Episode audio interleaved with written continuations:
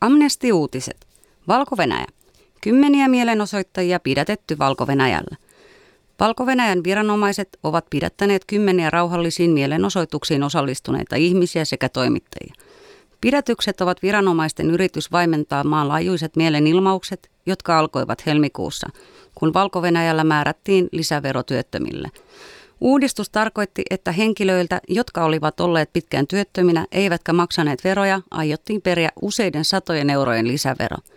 Lisäveron maksamatta jättämisestä uhattiin rangaista pakollisella yhdyskuntapalvelulla, joka käytännössä tarkoittaisi pakkotyötä.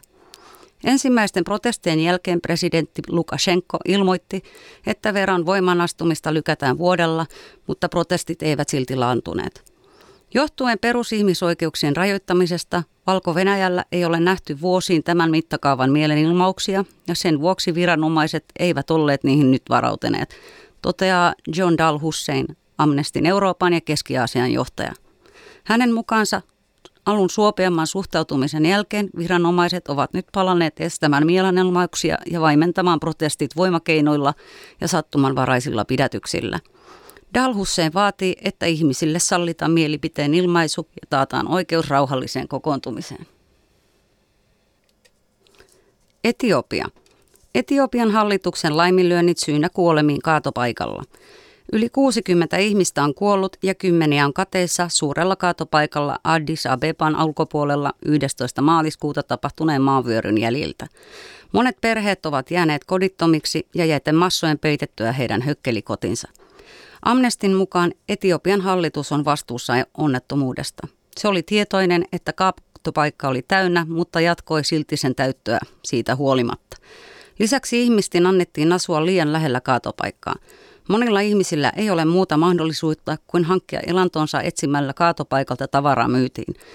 Amnesti vaatii, että hallitus kantaa vastuunsa ja tutkii onnettomuuden syyt sekä tarjoaa onnettomuudesta selvinneille turvalliset kodit ja terveellisemmät työolot. Palestiina. Todisteet paljastavat Palestiinan turvallisuusjoukkojen väkivallan mielenosoittajia kohtaan. Amnesty Internationalin keräämä valokuva-aineisto sekä todistajalausunnot viittaavat siihen, että Palestiinan turvallisuusjoukot käyttivät liiallista voimaa pyrkiessään tukahduttamaan rauhallisen mielenilmauksen Ramallahin käräjäoikeuden edessä länsirannalla 12. maaliskuuta. Yli sata ihmistä oli kokoontunut oikeustalon ulkopuolelle osoittamaan mieltä kuuden palestiinalaismiehen puolesta, jotka olivat syytettyinä tuliaseiden hallussa pidosta. Yksi syytetyistä oli Basil al-Arai, palestiinalaisaktivisti, jonka Israelin joukot olivat ampuneet edellisellä viikolla. Kymmenen minuuttia protestin alkamisesta Amnestin tutkijat todistivat Palestiinan raskaasti asestautuneiden turvallisuusjoukkojen saapumisesta paikalle – Joukot alkoivat välittömästi rynniä kohti mielenosoittajia, hakata heitä pampuilla ja suihkuttaa pippurisumutetta ja kyynelkaasia väkijoukkoon. Ainakin 21 ihmistä loukkaantui, heistä 17 tarvitsi sairaalahoitoa. Amnesty International tuomitsee rauhallisen mielenosoituksen hajottamisen väkivalloin.